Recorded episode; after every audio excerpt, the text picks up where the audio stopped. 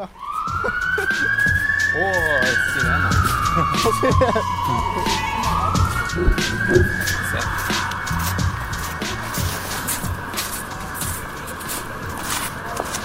Fett. Ok, kan du si navnet ditt?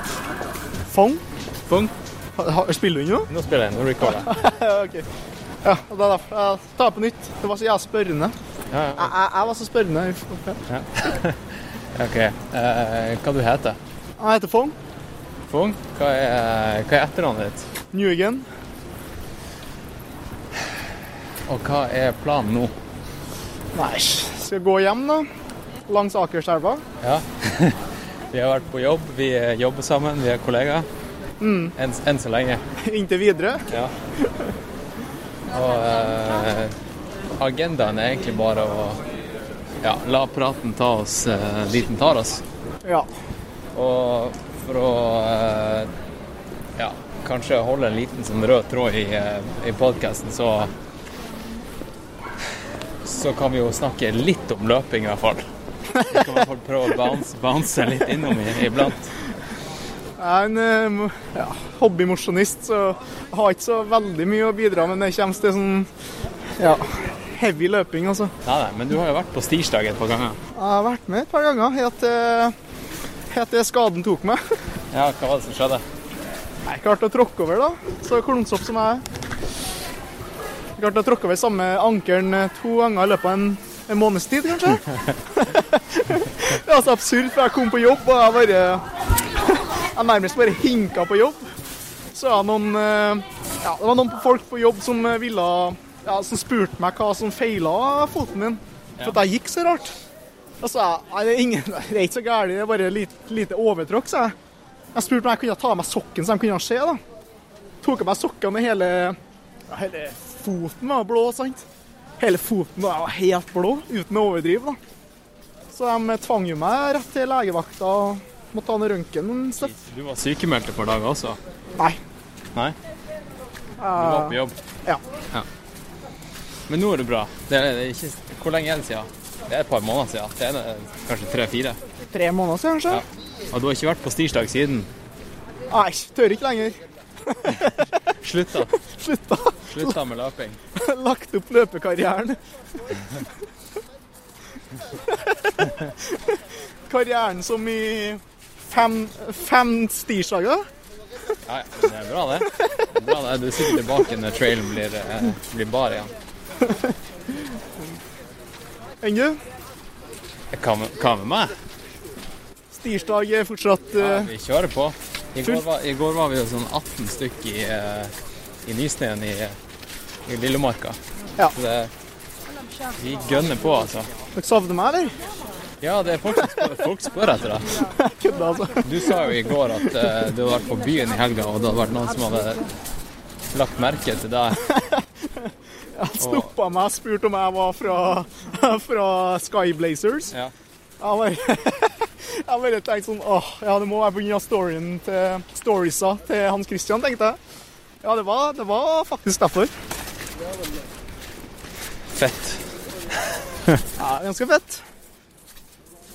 Jeg tenker vi kan gå innom en eller annen kaffesjappe og ta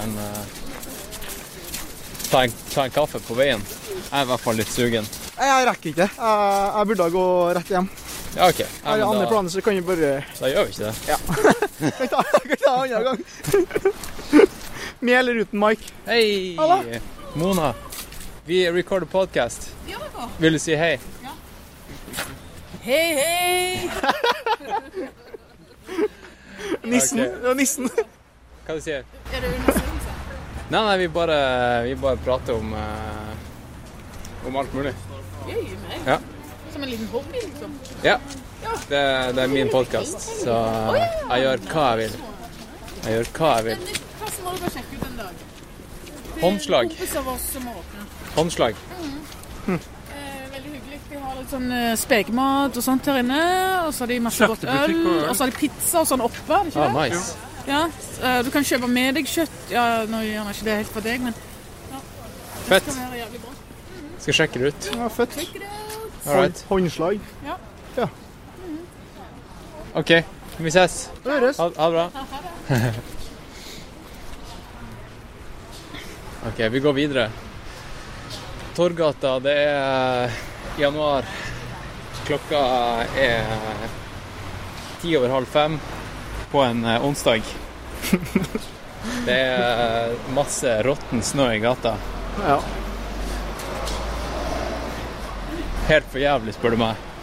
Og helt sjukt i går. Det var så mye snø i går. Ja. Men ok, la oss snakke litt mer om løpinga. Jeg husker jo, vi satt på en buss i Spania. Vi hadde vært på jobbtur. Ja.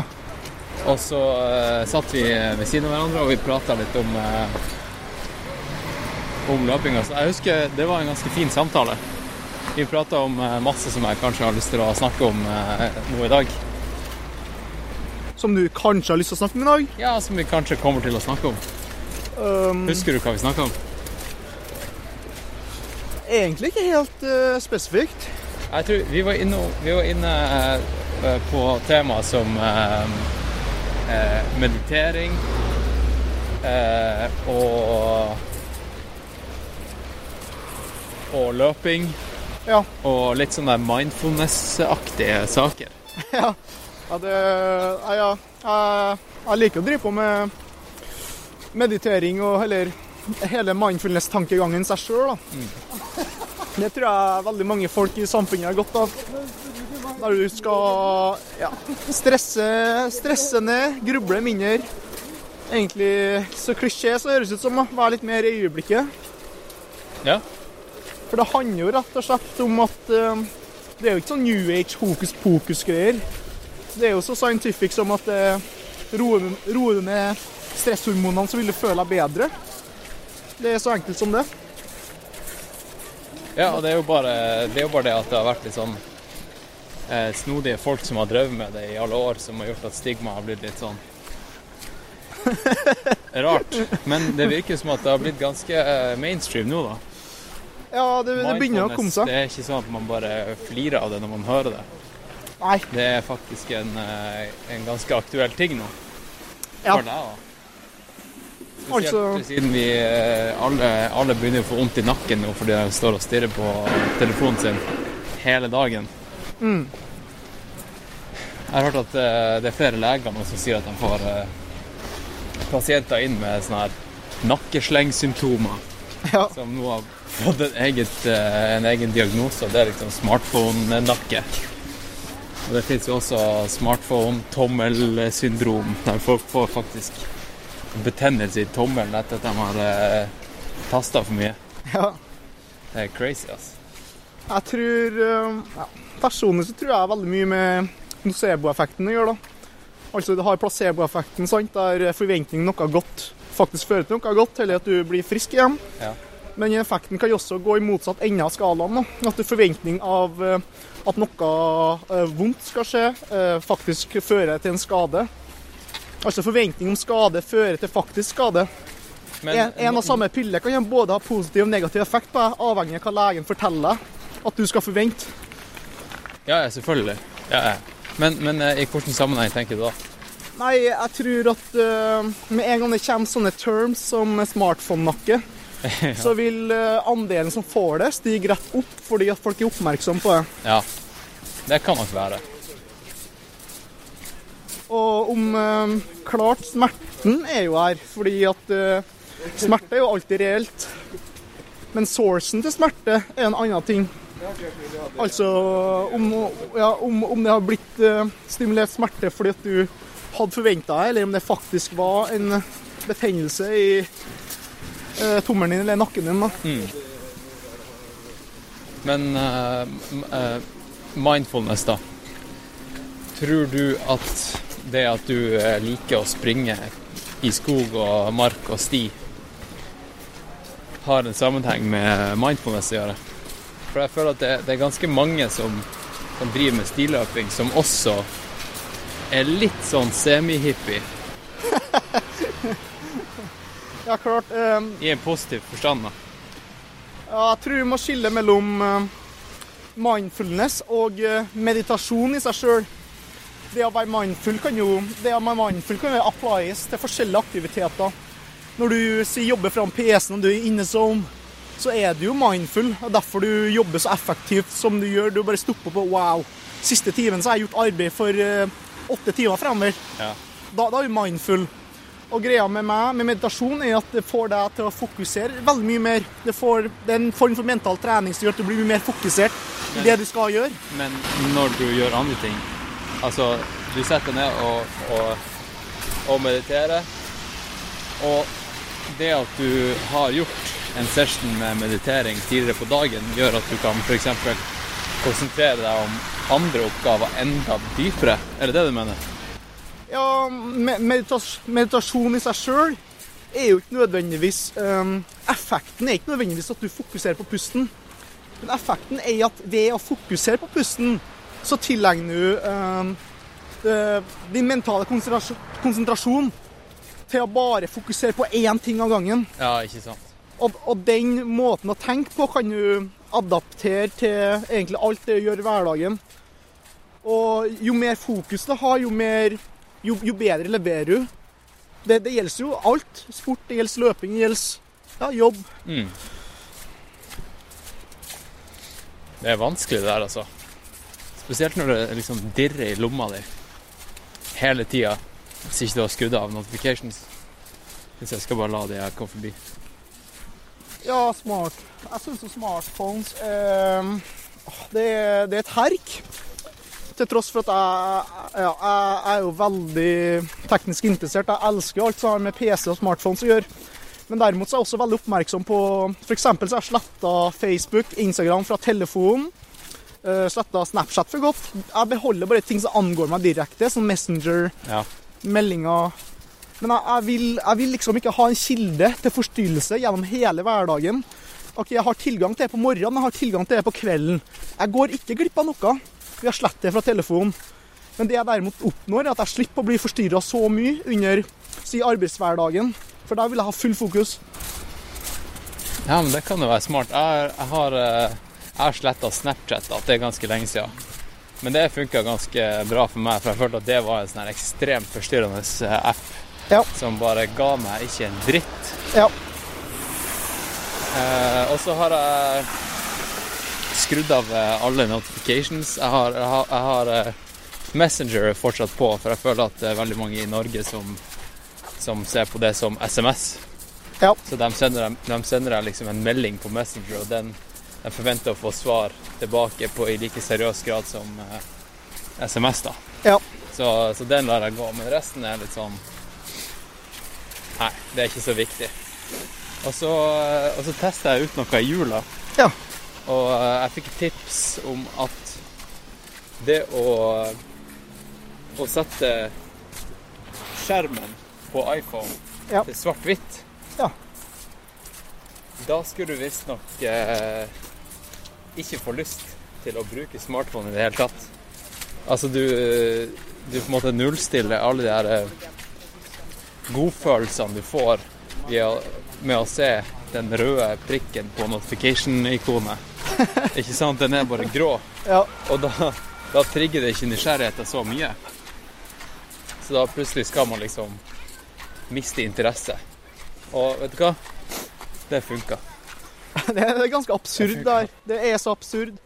For den form for AB-testing de gjør i svære selskap som Google og Facebook, det er ganske absurd. De AB-tester i den grad at de fine-tuner sitt produkt så fælt at det til slutt blir et digitalt drugs da. Og på samme måte som at drug dealers bruker jo ikke sitt eget dop fordi de virker avhengighetsskapende det, så bruker jo veldig få av dem som jobber tett opp mot Facebook sitt eget produkt, for de vet at det er skapt for å utnytte seg av svakhetene ved menneskelig psykologien. Ja, ikke sant. Og det er ganske absurd. Ja, de har jo psykologer i Facebook som jobber tett med grafiske designere. Mm. Du er jo grafisk designer, eller digital designer. Jeg liker ikke å kalle meg grafisk designer. Ja, hva vil du si at du er da? Jeg er en UX og visuell designer. Ja. UX som en user experience, ikke sant? Ja. Ja, hva tenker du om at din ekspertise kan bli brukt til å gjøre folk avhengige av tjenester som det her da? Ja, det er jo et vanskelig spørsmål fra et businessperspektiv. Så er det jo veldig bra for dem. Det er det de drar inn masse penger på. Det skjer for eksempel på Google sin 42 Shades of Blue, hvor de testet ut det var basically en tid de testet ut 42 forskjellige heksverdier, altså forskjellige fargetoner på linkene sin. Ja. De AB-testet på hele befolkningen, altså det var 42 forskjellige utgaver som de testet på ulike folk. Og når de finner ut av at én heksverdi, altså én fargetone, gir 1% økning i antall klikk på linkene, det er jo gull verdt for dem. 1%, 1 av 100, det er så mye penger for dem. Og når du kan se for dem de selskapene der driver på med den form for fine-tuning og AB-testing til hver minste detalj. Det er jo ikke rart hele samfunnet liksom lever livet sitt gjennom mobilskjermen for tida. Nei. Så det handler om å være oppmerksom på det. Det prøver jeg, og jeg har klart meg ganske godt så langt etter den nye lifehacken. Vi har slett Facebook og Instagram og Snapchat fra telefonen. Det er interessant å tenke på det at det sitter eksperter der og ser svakheter i mennesket. Og gjør de her testene i storskala på millioner av mennesker samtidig. Og finne ut at liksom, ja, den blå tonen der, det funker best for å trigge et salg, eller uansett da. Men, og så sitter hvermannsen der ute og trykker på de linkene her, og vet ikke en dritt om det her. De tar bare alt av de her digitale tjenester som en selvfølge, og lar seg lure hele tiden. Det er creepy å tenke på. Ja. Og de tenker ikke over at det sitter folk der og leser, de bruker hvert eneste klikk du gjør, og bare lagrer det i en database, og ja, det er ganske kynisk. Ja, det er veldig kynisk, for det er jo ikke folket sin feil. At oppførselspsykologien til folk er sånn, at de klarer å utnytte seg av, så er ikke folket sin feil som ikke klarer å motstå det. Nei. Det er jo ikke brukerne sin feil. Men på annen side er det, ja, store selskap har jo også et samfunnsansvar. Så nei, det er et vanskelig spørsmål. Fra et businessperspektiv så forstår jeg veldig godt. Hvordan startet interessen din for visuell kommunikasjon og sånt? Jeg har alltid vært en kreativ person. Jeg har alltid likt å skrible og tegne ganske mye. Så det utfoldet seg ganske naturlig, sånn sett. Ja, hva du startet, eller sånn, jeg vet jo hvert tiden, du har spilt i band. Ja. Jeg har sett bilder. Ja, og under Reddis-perioden min. Ja. Hvor du kommer fra? Er det Melhus? Er det? Jeg kommer fra Melhus. Ja. Og ja, så ja, som veldig mange andre tenåringer den gang, så trodde jeg jo at jeg var så sykt anarkist og radikal. Ja. Hørt for Rage Against the Machine, sånn. Ja, ja. Så har vi startet et band som coveret Rage Against the Machine. Og som etter hvert skrev en egen låt også. Så vi spilte konserter her og der med 2 låter. Ja, det var tider da. Du var vokalist altså? Oh, shit. Ja, vokalist innen forstand at det skal ikke mer til enn bare rop, ja, i mikken. Det var jo liksom ikke noen prestasjon, sånn sett. Nei. Det var bare å få ut litt signe. Har du testet noen kampsport og sånt for å få ut signe? Nei. Hvorfor tror du at du var sint i tenårene? Jeg tror det er en tid der folk, ja, tenårene så er jo veldig mange radikal. Eller det er kanskje blitt trend å være perfekt, å være et godt menneske. Alt det her, nå til dags, i den alderen. Når du ser tilbake i tid, så var jo folk skikkelig punk, sant? Nei, men voksnene i dag, i vår alder, var jo skikkelig rebeller. Samfunnet tror jeg endrer seg i den retning at folk begynner å bli mer I hvert fall unge folk begynner å bli mer ordentlig. Egentlig bare på godt og vondt. Ja, altså, du ser jo crime rates går jo ned heftig nå. Ja. Det er akkurat som at jeg tror kanskje folk føler seg overvåket hele tiden. Og at de ikke tør å gjøre noe på grunn av det. Ja. Og så blir du eksponert for de her perfekte menneskene overalt hele tiden, og alle prøver å leve opp til det her idealet da. Ja. Så kanskje det funker på crime rates, men det er ikke sikkert at det funker for syken til folk. Kanskje tenåringene går rundt og er rebeller, egentlig, men de får ikke gjort noe med det. Ja, det er akkurat det. Det er interessant det å si, fordi at det senker jo crime ratesen, men andelen av sykdommer knyttet til mental stress har jo aldri vært så høy som nå. Nei, sant. Det var jo senest i dag kom det en nyhet om at aldri før har det vært flere tenåringsjenter med flere psykiske issues. Ja. Så jeg tenker, så er det veldig tabu i samfunnet per i dag å ha et psykisk issue, fordi at alle går rundt og tror at ingen andre har det. Ja. Men faktum er jo at flestene lider jo av et eller annet. Hva er det slags musikk som spiller seg nå? Det er ikke julemusikk. Det er ikke westernmusikk. Ja, danseband. Ja. Og hvis du ser 40 år tilbake i tid, om du så en person som var ute og løp 40 år tilbake i tid, ja, så ville du stemple en person som gal. Ja. For du gjorde ikke den gang. For det er veldig mye forskning som viser at fysisk trening er bra, for det er både mentalt og fysisk. Så har samfunnet adaptert det, og det har blitt en trend, og veldig mange gjør det nå. Og den retningen skjer det også på det å ta vare på sin mentale helse. Retning meditasjon, eller yoga, eller tai chi, eller alle form for trening der ute.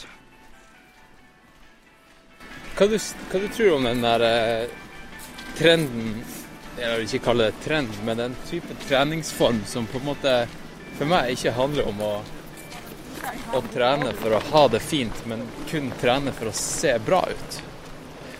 Hvis du drar på Sats eller Elixia, så er jo de fleste der egentlig bare for sommerkroppen.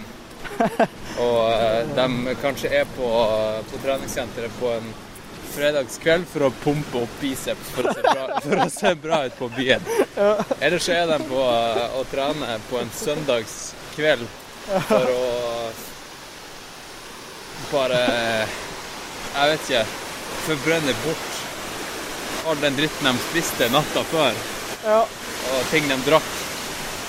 Ja. Og det er jo ganske en ukultur i Norge, føler jeg. Jeg tror vi er ganske unike der med akkurat det der.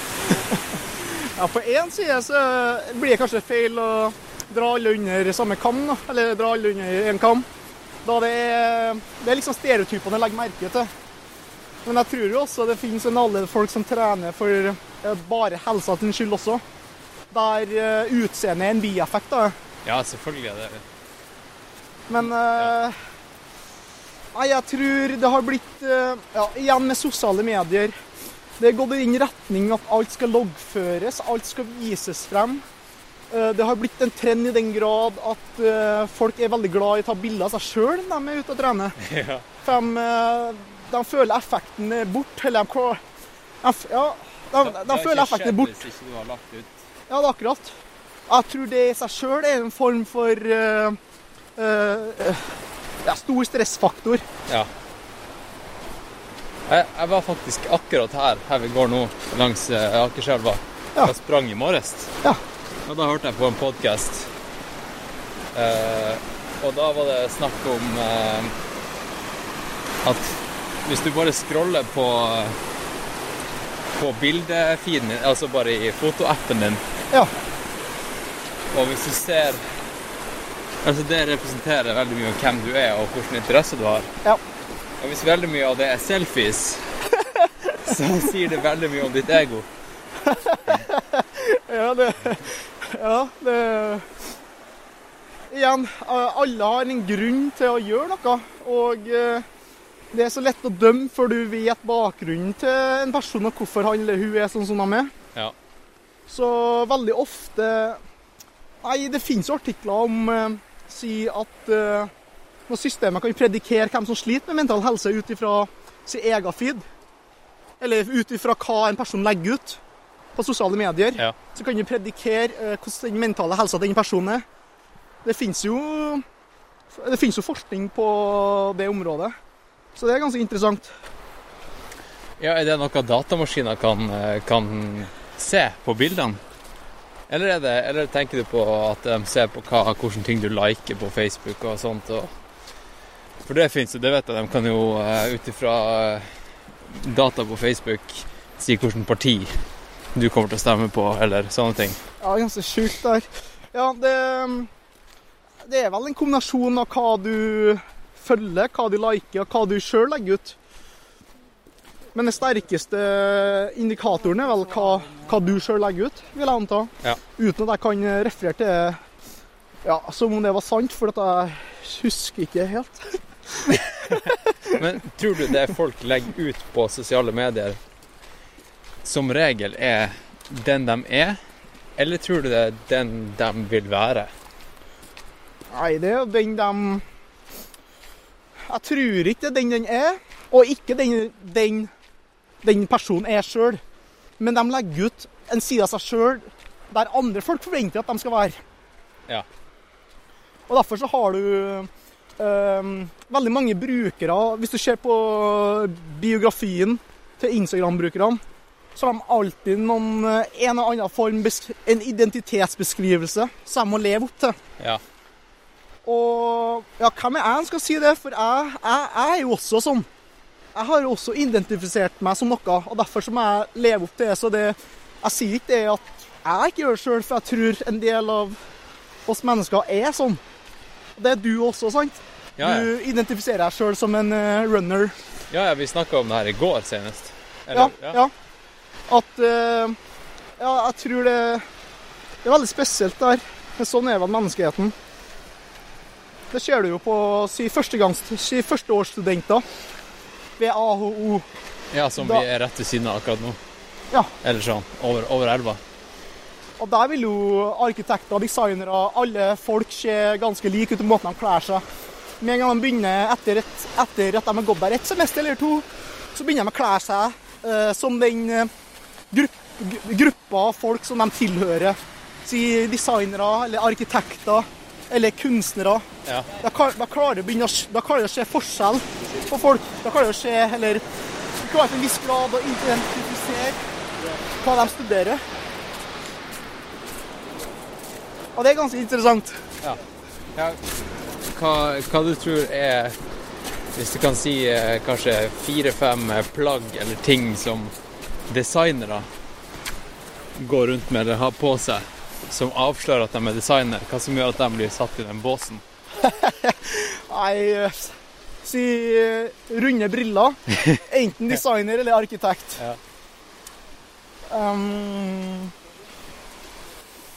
Ja, det finnes jo to form for typisk to retninger av designere. Den som bare har på seg svart, og den som er veldig sånn farge, sånn colorful. Da. Og jeg selv tilhører jo sistnevnte. For jeg elsker jo farger. Ja, jeg elsker jo farger. Og det har jeg også, ja, både bevisst og undervisst, adapterer jeg til det mest, ja, flere aspekter av livet mitt, da. Blant annet klær. Mm. Så jeg tror det er naturlig at det er sånn. Og det er naturlig at, ja, at du vil tilhøre en viss kategori med folk. En stamme. Ja. Ja, sånn er det selvfølgelig med løpere også. Definitivt. Men det er jo mange typer forskjellige løpere da. Det finnes jo segmenter og offsprings der også. Men jeg tror, altså stiløping, eller ultraløping. Ja. Der er det noen forskjellige moter ute og går. Så jeg kan du bare holde meg ikke, jeg skal knytte skolisen. Akkurat. Du kan jo si noe fornuftig med. Jeg tror det, i store trekk så er jo stereotypen kommer veldig godt, I store trekk så vil du si at de stereotypiske runneren, eller designeren, arkitektene, eller hvem nå det er, de vil være ganske... Det er lett å forhåndsdømme dem ut fra stereotypene du allerede danner. Men det er bare overflata av folk. For uansett hvem det er, så vil det alltid skje at ting er egentlig veldig ulikt når du med en gang du klarer å komme deg gjennom i overflata. Ja. Så, men det er derfor det er artig det med førsteinntrykk versus det å faktisk kjenne en person. Ja. Hvor ofte det er feil. Men det er jo superviktig at det første inntrykket sitter som et skudd. Er det ikke det? Nei. De sier jo det at første inntrykket, at det setter seg ganske kraftig og ganske lenge. Og du skal jobbe ganske heftig for å prøve å få den du har gjort et dårlig førsteinntrykk på, til å få en annen oppfatning av det. Ja, det kan jo kanskje stemme, men det har jo blitt så motbevist så mange ganger av egen opplevelse. Og jeg prøver å være meg selv uansett tid, uansett hvem jeg tilpasser meg, selvsagt den personen jeg er med. Men jeg vil ikke tilpasse meg en person og få si... så mange som mulig til å like meg for den jeg ikke er, kontra det å bare faktisk ha noen som setter pris på det jeg faktisk er. Så det kommer til sånn jeg vet ikke, det er noe med den fake personligheten som du kan adaptere fordi at du vil at veldig mange skal like deg som det er, heller for at førsteinntrykket skal være godt og det der da. Du pumpet litt jern tidligere, gjorde du ikke det? Ja, veldig mange år tilbake. Ja. Nå er du ganske slim, og jeg kan ikke akkurat se at du har vært en svær dude. Jeg er en slank fyr, ja. Til jeg påstå. Slank herremann. Ja. Nei, det var... Hvordan vil du si at den perioden i livet var? Hva var det du gjorde for å bli stor, og hvordan var det i forhold til nå da? Ja, det var jo veldig mye trening, 4-5 ganger i uka. Spist veldig mye, pushet meg selv til å ete mer enn jeg egentlig orket. Så mat ble en jobb, som til slutt ikke ble en glede lenger, så jeg bare ble lei av mat generelt. Og det var egentlig bare for å... Jeg ville sjekke ut hva kroppen er i stand til å gjøre på så kort tid som mulig. Så jeg prøvde å benchmarke hva du får til å oppnå, i mitt tilfelle et halvt år. Og jeg gikk jo opp nesten 10 kilo, sånn. Shit. Jeg klarte ikke å holde på lenger, for det var egentlig mer en test enn at jeg ville leve sånn. For det har jeg ingen interesse av å gjøre. Hvor du bodde da? Nei, da var jeg student på Gjøvik. Ok. Hva var favorittøvelsen? Så harrig som jeg er å si, så er jo... Spør alle i den alderen, og de vil si... biceps. Jeg har ikke formening om det lenger. Gikk du opp 10 kilo i biceps? Jeg la på meg 5 kilo på hver arm. Ja. Enn du var ganske huge før, eller større enn nå? Ja, jeg hadde større kropp før, ja. Ja, men det er faktisk litt sånn identitetssak det der, å endre kroppsfasong. Bare det at jeg liksom jeg var skøyteløper før, og gikk fra å ha store bein og sånt til å springe langt og ikke ha de store beina lenger. Ja. Det er jo faktisk når man gikk på skøyter, så var jo det faktisk en ting man identifiserte seg med. Ja. Det er jo å være sterk, og plutselig ikke være så sterk lenger. Og der styrken din er å holde ut lenge og sånt. Det er jo faktisk litt ikke akkurat en identitetskrise, men hver gang du møter på folk som kjente deg som han skøyteløperen som var svær, ja, så sier han sånn her: faen har skjedd med deg? Ja. Og hver gang du møter folk, og de sier liksom, daven du er annerledes, så blir det jo en ting du tenker over da. Ja, definitivt. Ja, det er spesielt der. For igjen, når vi kommer tilbake til det med forskjellige stammer av folk, stammer som i samfunnsdefinerte stammer, og ikke nødvendigvis etniske stammer da. Ja. Så er det sånn at du knytter visse grupper folk til en viss kroppsfasong. Det er rart der. Ja. Som du sier, skøyteløpere med store lår. Du skal se atletisk ut. Og si kunstnere er, ja. Med en gang jeg tenker på en kunstner, så tenker jeg jo på en tynn person. Ja, det gjør jeg altså. Det er rart der. Og han røyker. Han er usunn. Ja. Står der i slåbrok og glass rødvin og maler. Nei, det... Men alt er jo stereotyper. Ja, ja. Men de er jo der for en grunn. Men du er jo... Du er norsk, men du har vietnamesiske foreldre. Ja, jeg er født og oppvokst i Norge, med foreldrene mine fra Vietnam. Ja. Derfor har jeg et ganske rart navn, som jeg vant, egentlig opp gjennom livet, så jeg vant med at det navnet er fornorska. Det er Phuong, sant? Ja. Jeg heter jo egentlig Phuong. Åja. Interessant. Ja, det er spesielt, for i mitt hode så er jeg jo Phuong. Ja. Jeg er jo ikke Phuong, som jeg egentlig... Ja, for det er det de kaller deg hjemme. Ja. Ja. Hvordan var det på Melhus? Jeg vet ingenting om det tettstedet. Kan man kalle det tettsted? Eller er det by? Tettsted. Ja. Hvor mange er det som bor der? 40 000 innbyggere. Ja, men da er det jo mer enn et tettsted. Ja, det er et tettsted. Ok. Det er et veldig svært tettsted. Nei, kommune blir det. Sorry. Ja. Herregud. Ja. Kommune.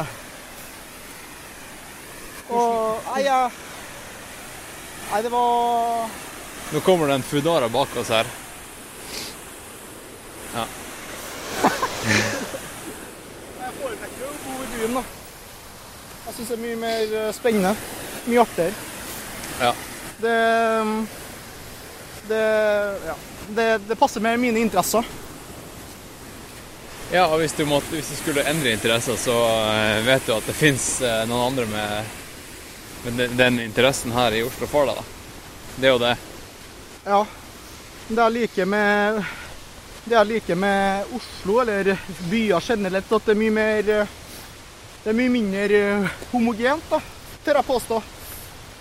At i den form at folk er mer ulik. Ja, og det er greit også, ikke sant? Og, ja, og det som gjør at jeg trives så godt med. Det er ikke nødvendigvis en boble som du må tilpasse deg. Nei. For å være en del av gjengen. Ja, følte du at du måtte tilpasse deg i Melhus? Nei, ikke nødvendigvis ikke, men det er mer... det er liksom ikke... Nei, jeg følte ikke kulturen var helt meg. Nei. Så det var en naturlig sak for meg å flytte til byen. Til tross for at jeg studerte 5 år på landet også. Så paradoksalt som jeg. Men det er en annen historie. Ja. Enn du? Hvordan trives i Tromsø kontra Oslo? Nei, for min del så husker jeg da jeg flyttet nedover. En av de tingene jeg følte på, bare da jeg gikk på gata nede i Oslo sentrum, så merket jeg at... Jeg var anonym. Ja. Du var vant med å være en superstar i Tromsø. Nei, ikke superstar, men at det er såpass liten by at sjansen for at du møter på noen du kjenner, ja, er ganske stor på gata, ikke sant? Ja. Og den sjansen var ganske liten her i Oslo, for det første, fordi jeg kjente jo ingen. Ja. Ja.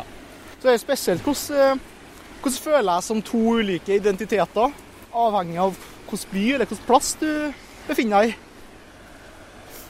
Ja, Ja, hva du tenker på da? Nei, at i ditt tilfelle så vil jeg se for meg, eller i alles tilfeller, så vil jeg se for meg at du blir som en annen person når du er hjemme, for eksempel, altså i Tromsø, ja, kontra i Oslo.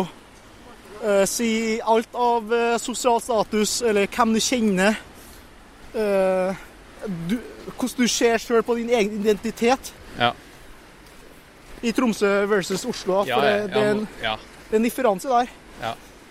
Man blir jo et helt annet menneske. Ja, akkurat.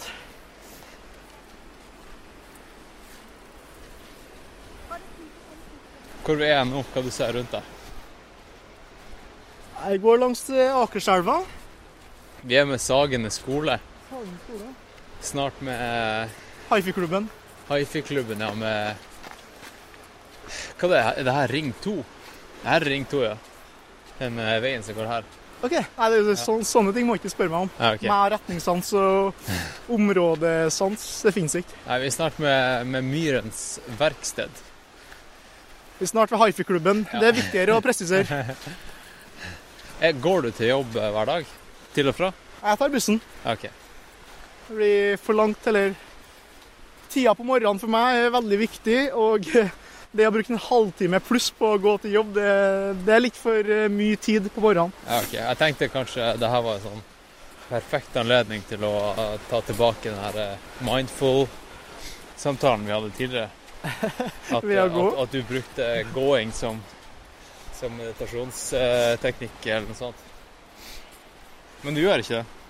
Nei, jeg mediterer i den forstand at jeg setter meg ned, lukker øynene, fokuserer på pusten mellom 15 og 20 minutter hver dag. Ja. Gjør du det på morgenen eller på kvelden? Det spørs hvordan arbeidsdagen er. Okay. Jeg prøver helst å gjøre det på morgenen, men i siste så har jeg vært oftere etter jobb. Jeg føler liksom at jeg har lyst til å begynne med meditering, men jeg klarer bare ikke å gjøre det. Jeg har ikke prøvd engang. Jeg bare får meg ikke til å sette meg ned og gjøre det. Jeg føler kanskje at jeg får gjort det mens jeg springer på stien. At løpinga i seg selv er meditering. Hvis du skjønner. Ja. Løping i seg selv blir en form for mindfulness, som vi snakket om tidligere. Ja. For du fokuserer bare på én ting om gangen. Hvis du ikke har fullt fokus på stien, så vil du oppleve samme som jeg tråkket over flere ganger. Sant? Ja, ikke sant. For jeg skulle snu meg til deg og prate om hvor fine farger var rundt oss. Ja, det var sånn og da tråkket over. Men det at man må ha fokus på stien, og hvis ikke så kan det gå galt. Ja. Du blir jo tvungen til det, ikke sant? Ja. Og derfor føler jeg at det er litt juks å oppnå den her flow-tilstanden, eller den her mindfulness-meditative staten. Det er juks fordi du blir tvunget til det. Mens når du setter deg ned i en stol, eller på gulvet, og mediterer, ja, da må du gjøre en effort. Akkurat. Ikke sant? Ja. Og jeg tror det er der forskjellen ligger. Ja, for veldig mye av meditasjon, en form for trening, er du skal prøve å egentlig slå av sansene dine. Mens når du er ute og springer, så har du jo fortsatt flere av sansene i behold. Eller alle sansene i behold. Det er mer det at tankene går ikke og virvler rundt like mye. Så det er ikke akkurat samme form for trening, det er ikke det. Jeg bare la denne kisen bak oss komme forbi. Jeg blir sånn her. Jeg blir alltid litt sånn stresset når det går folk litt for tett bak meg. Hvis de skal liksom opp i ryggen, kan man ikke gjerne gå forbi. Eller folk som skal gå forbi, og så har de din, og så adapterer de din hastighet nærmere siden av deg. Ja. Så blir det bare sånn, what? Ja, men i hvert fall, det kommer til temaet meditasjon, så veldig ofte at jeg opplever at folk mener at nei, det er ikke noe for meg, for jeg får ikke til å holde på stillheten. Men for meg så er det også feil unnskyldning, fordi at du skal repetere, det er en form for trening, og det er en grunn til at du skal trene på det ganske ofte, eller daglig for å få en effekt. Nesten daglig for å få en effekt. Det er på samme måte som at du skal ikke gidde å ta en løpetur for at du er ikke i god form i dag. Ja. Ja, det er egentlig en bra sammenligning. Jeg tror ikke den sammenligningen er så ut på jord heller. Jeg tror den er ganske legit, da. Og det skjer jo til og med store selskaper har begynt å adaptere meditasjon som en form for praksis. For de vet at det fører til bedre resultater, bedre ytelse. Jeg hørte at i Japan nå så var det et eller annet lovforslag som ble lagt fram om at bedrifter, eller skal vi se hva det var, bedrifter som hadde en timeslot i løpet av dagen der de ansatte kunne trene. De hadde mye bedre forsikringsvilkår eller et eller annet sånt. Ja. Så det er jo kult hvordan helse og velvære begynner å bli mainstream, da. Ja. At det går så dypt. Ja. Men det er så kynisk som at de selskapene de gjør ikke for ditt beste. Nei, selvfølgelig ikke. De gjør det for at du skal yte ditt beste for dem. Det er jo, så det å si for eksempel i Silicon Valley, der meditasjon har blitt veldig populært, ja. Så du mediterer for at du skal klare å takle stresset bedre, klare å yte bedre, som igjen fører profitt til ditt selskap du jobber for. Ja, og det har jo igjen app-utviklere og designere snappet opp, og de lager apps for å hjelpe deg med å meditere. Og for å loggføre det og alt sånt der. Så det blir jo nok en app for å få deg inn i telefonen igjen. Når aktiviteten du gjorde for å få deg bort på telefonen. Nei, det er mye stress. Ja. Og som sagt, telefonen har blitt så landeplage. Og derfor så er det også et veldig bevisst valg av meg at jeg ikke bruker Workplace så mye. Ja, Facebook Workplace med Facebook. Internettet til Facebook. Ja, Workplace med Facebook. Fordi at jeg tror at hvis du konstant lar deg forstyrre i løpet av arbeidsdag, så vil ikke du klare å holde på det sånn. Sånn som du ellers ville ha gjort om du ikke ble forstyrret så ofte. Ja. Det å bare ta et lite glimt på telefonskjermen din og gå ut av fokus, det krever litt tid for å komme tilbake der du var. Ja, ja. Så det er helt et visst valg av meg, både på godt og vondt, men jeg bør bli bedre til å sjekke det ut litt oftere, fordi at det skjer også ting som jeg går glipp av. Men jeg synes hele konseptet med Workplace på Facebook er litt som, ja, det er fortsatt et sosialt medium, i den forstand at folk ser etter likes eller reactions, feedback. Ja. Og det blir for meg bare en ny Facebook å forholde seg til. Ja, men det er jo samme mal som Facebook bruker. Ja, akkurat. Ja. Og derfor så har jeg liksom ikke brukt det så aktivt. Helt bevisst. Nei, men det er jo mye mindre, eller, altså det er jo lavterskel i forhold til andre stygge internett. Ja. Fordi du er kjent med Facebook-malen, ja. Sant? Og det er både på godt og vondt, sant? Ja, og før så brukte vi jo Facebook som internett, faktisk. Ja. Vi hadde en gruppe. Og da følte man jo at hver gang det ble ansatt en ny i selskapet, så måtte man bli venn med vedkommende på Facebook. Ja. Og det slipper vi jo nå. Ikke at det er noe galt i det, men... Hvis jeg ser hvordan det er in real life, ja, ikke sant. Da, in real life i anførselstegn, ja. da får du sparken. Ja, det kan være greit å holde deg litt adskilt, tenker jeg. Ja. Hva heter den seksjonen her? Sagene? Ja, nå er vi på Sagene, men det er parken her. Ikke Myrens park, Nei, jeg heter ikke Sagene park, så... Ja. Jeg aner ikke. Hvor du bor hen? Jeg bor på Bjølsen. La oss gå her. Bort der? Ja. Men jeg så en veldig interessant dokumentar om ytelsesdrugs her om dagen. Ja, hva heter det? Og jeg husker ikke hva den heter, det var NRK som sendte den. Ok. Og en annen dokumentar om senkt. Og det fikk meg til å tenke litt, det var veldig interessant.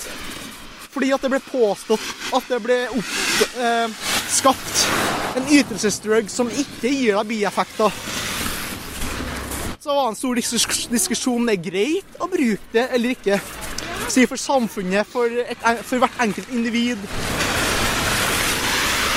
Ok, to sekunder.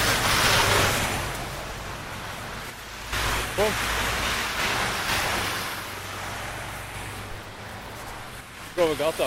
Ja. Ja, hva du sa jeg? Ja, det ble en diskusjon.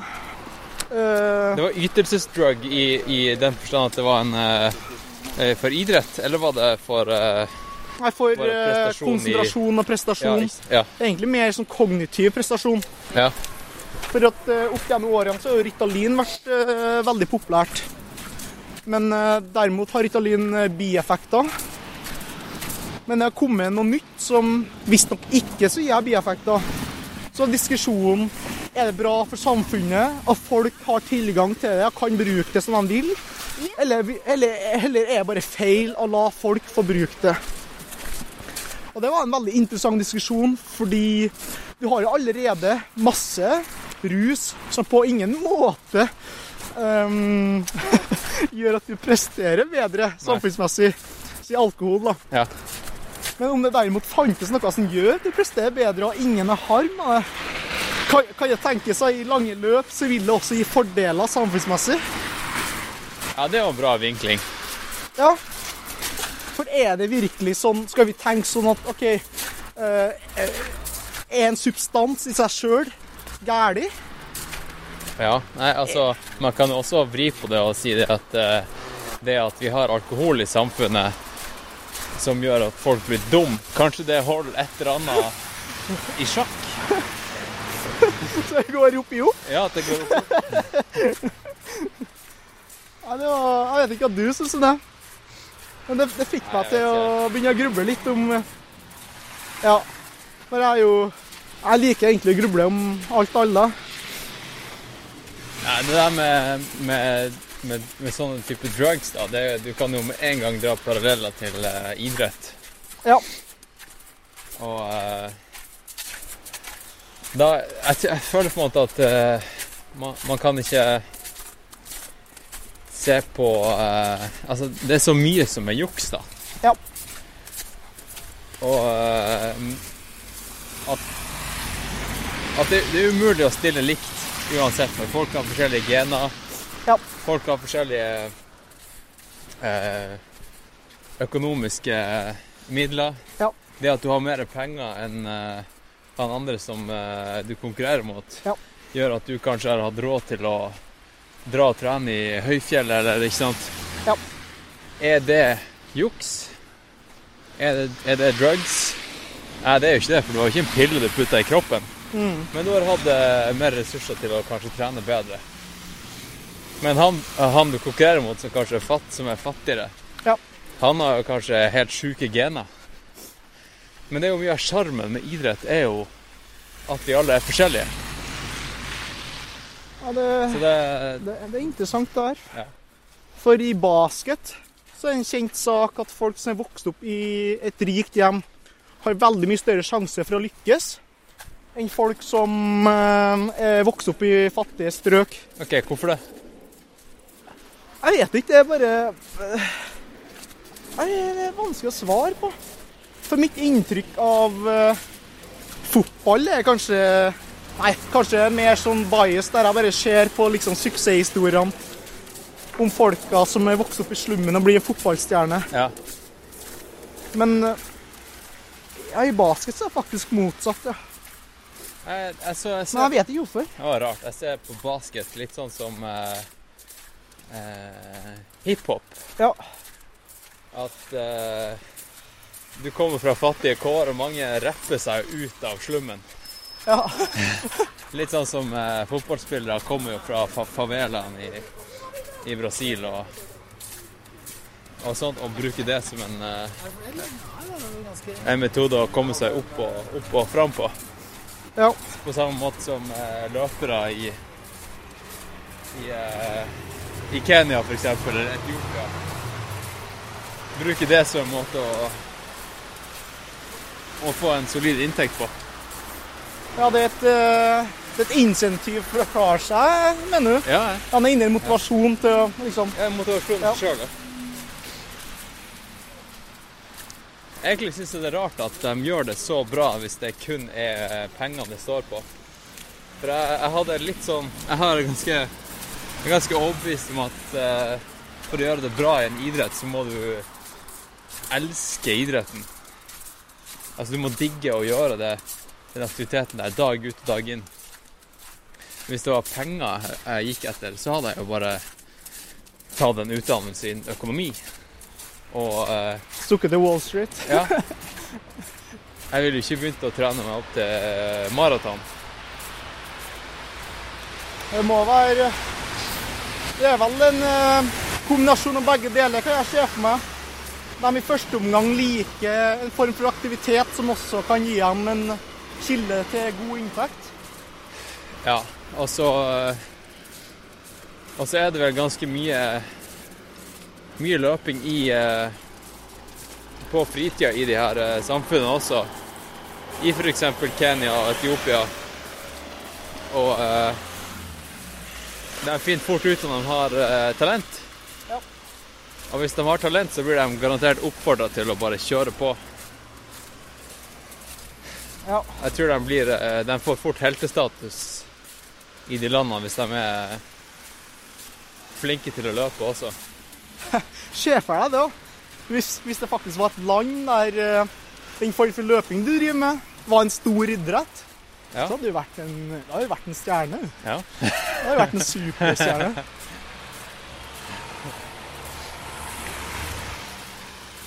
Litt av skjermen med ultraløping da, er jo at det ikke er en sånn lukrativ sak.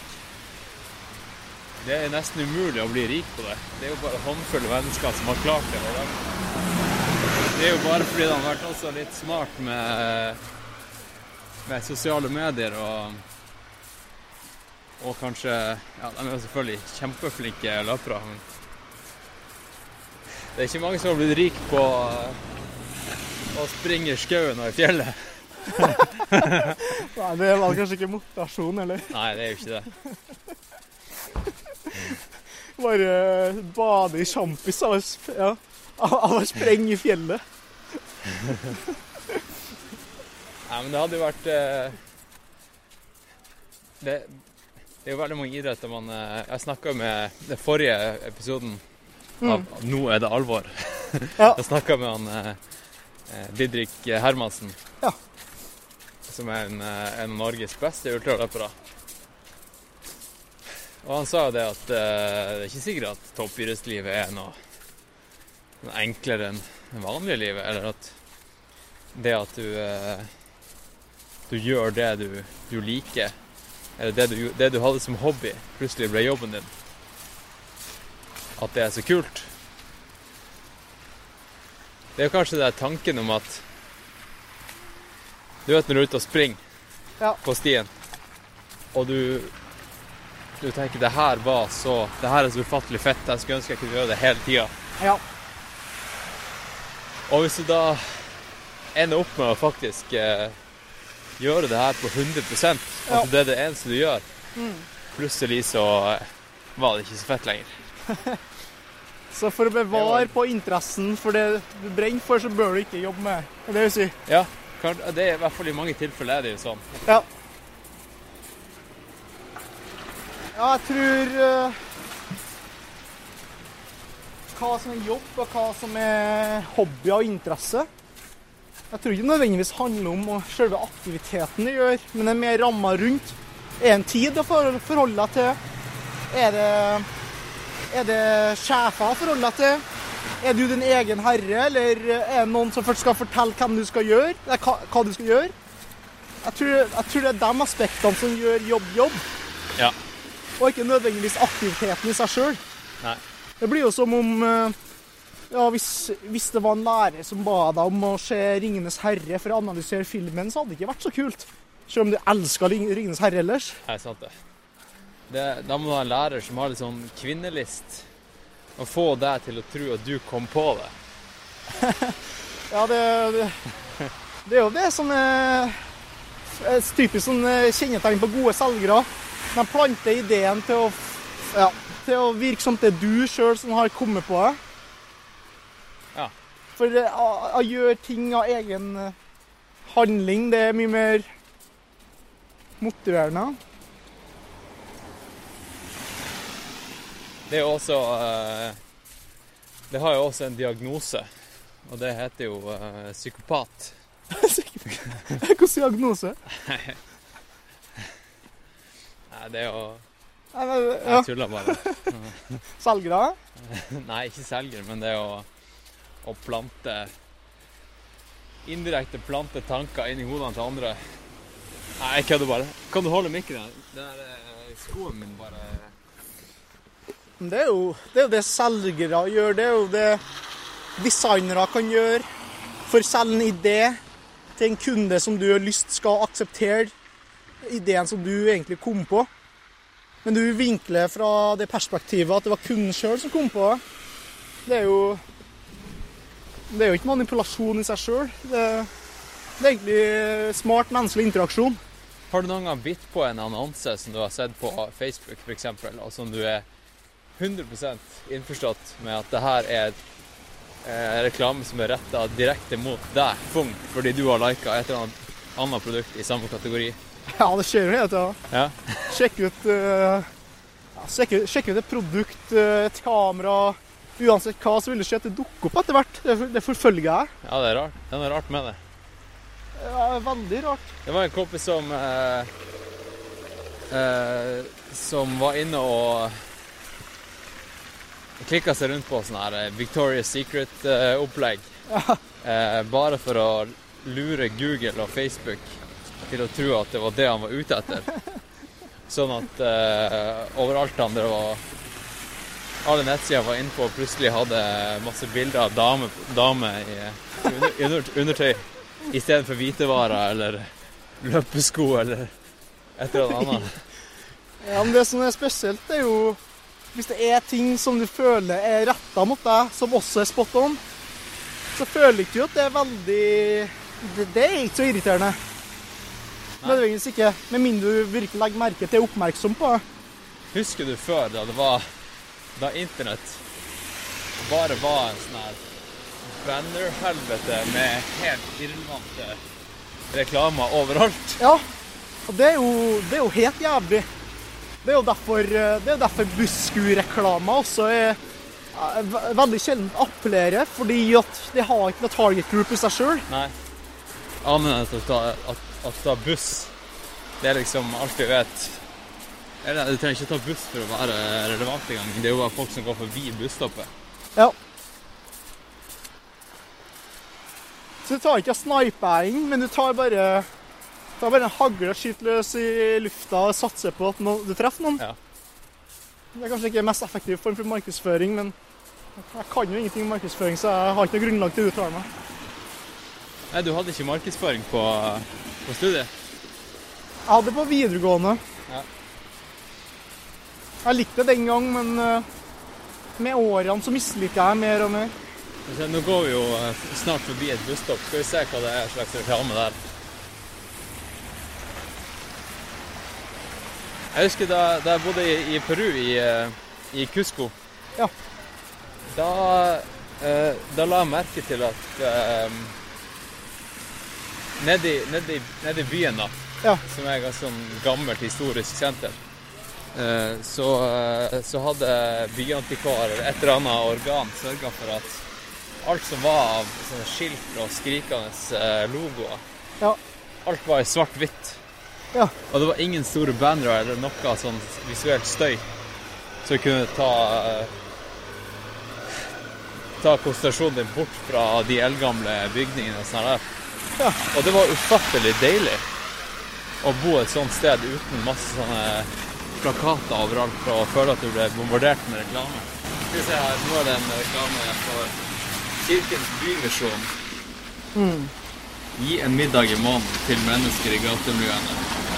Jeg føler ikke at den er så veldig offensiv. Nei, for den... Folk flest synes jo ikke noe han spiller emosjon. Fornærmer jo det folk. Fornærmer ikke folk flest. Men om det var sin reklame for noe... Ja, men ser du på andre siden her, er det jo reklame for Kiwi. Nyhet, billig middag for en. Middager i enkeltpakninger til 19,90 og 29,90 per stykk.